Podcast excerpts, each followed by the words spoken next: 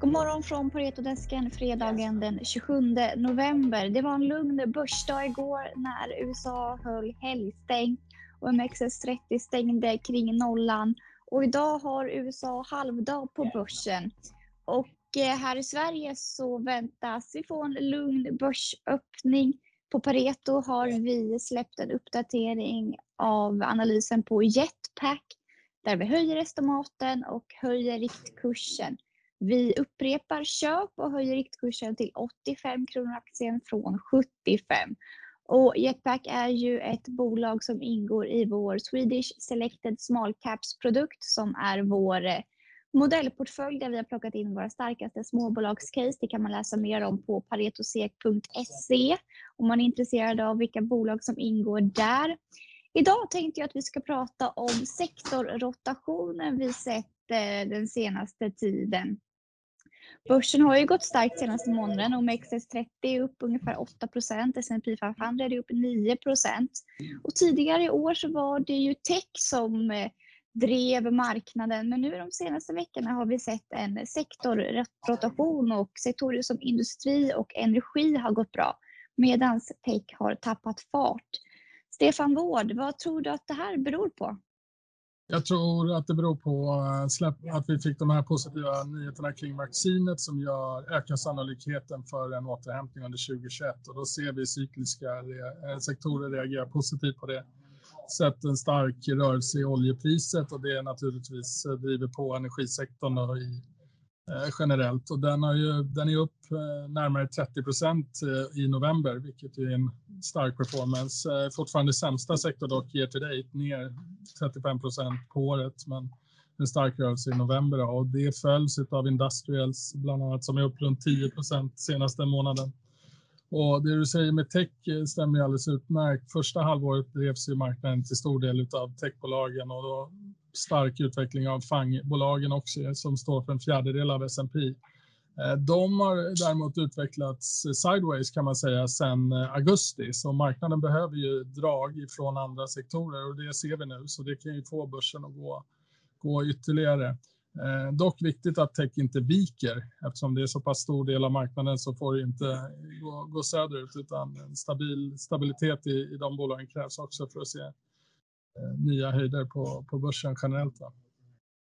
Varför tror du att man säljer av techbolagen då? Det känns ju som att mycket av pengarna har väntat vid sidlinjen. Varför använder man inte dem och går in i de här nya sektorerna eh, istället för att sälja av techbolagen som ändå fortsätter att leverera?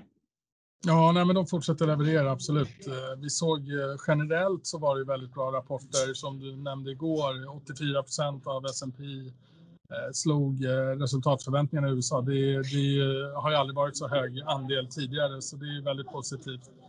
Eh, jag skulle väl inte säga att det är så mycket att man säljer av tech, utan mer att det är en bredare uppslutning. Jag tycker det är intressant att kolla på Russell 2000 som är en small cap index där man får in en mycket större antal bolag då, eh, än i, i S&P. Och tittar vi på, den, på det indexet så är det upp 20 procent Eh, senaste månaden bara. Och eh, från att då ha varit ner year to date eh, innan november så är man nu upp eh, 10 year to date, drivet av en rörelse 20 procent senaste månaden.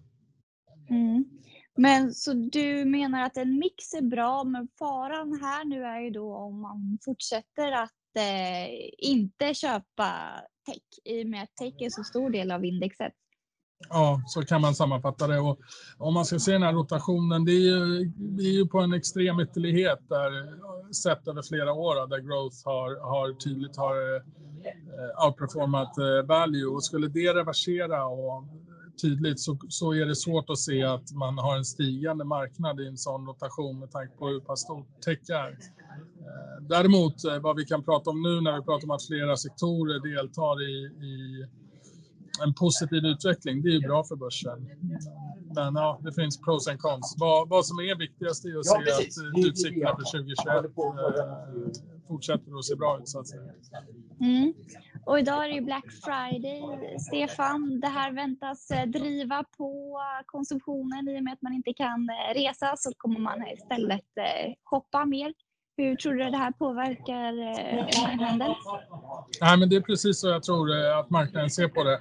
Eh, jag tror att det finns en, en förväntansbild där att konsumenten som fortfarande mår, mår bra, det har vi sett data på bland annat från Longview då, att, att eh, konsumenten har egentligen mer eh, medel idag än till och med än innan pandemin på grund av de här supportprogrammen där i USA. Att, att konsumenten kommer vara aktiv, men då framförallt kanske mot retail snarare än andra, andra leisure expenses under, under slutet av året. Och det reflekteras i en väldigt stark eh, utveckling för retailaktier i, i USA där vi har sett tidigare ganska utbombade aktier som Macy's är ett bra exempel, är upp 90 procent i november eh, och ja, har varit väldigt svag under, under flera år. Så att det, det, ser spännande ut för, för retail. Jag tycker även vi har sett en comeback här hemma för H&M liksom eh, ser lite mer positivt ut. Så det finns nog en ganska bra förväntansbild för, för sista kvartalet.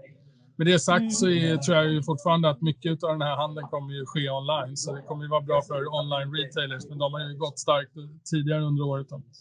ja, vi ser ju både Boost och Lyko har gått otroligt starkt i år. Det är ju riktiga vinnare på uh, coronapandemin upp 200 procent i år. Och även Zalando har gått bra. Zalando har gått fantastiskt. Bra försäljning. Ja, exakt. Eh, tack så mycket Stefan Vård. Ha en trevlig helg så ses vi igen på måndag. Det gör vi. Ha det bra.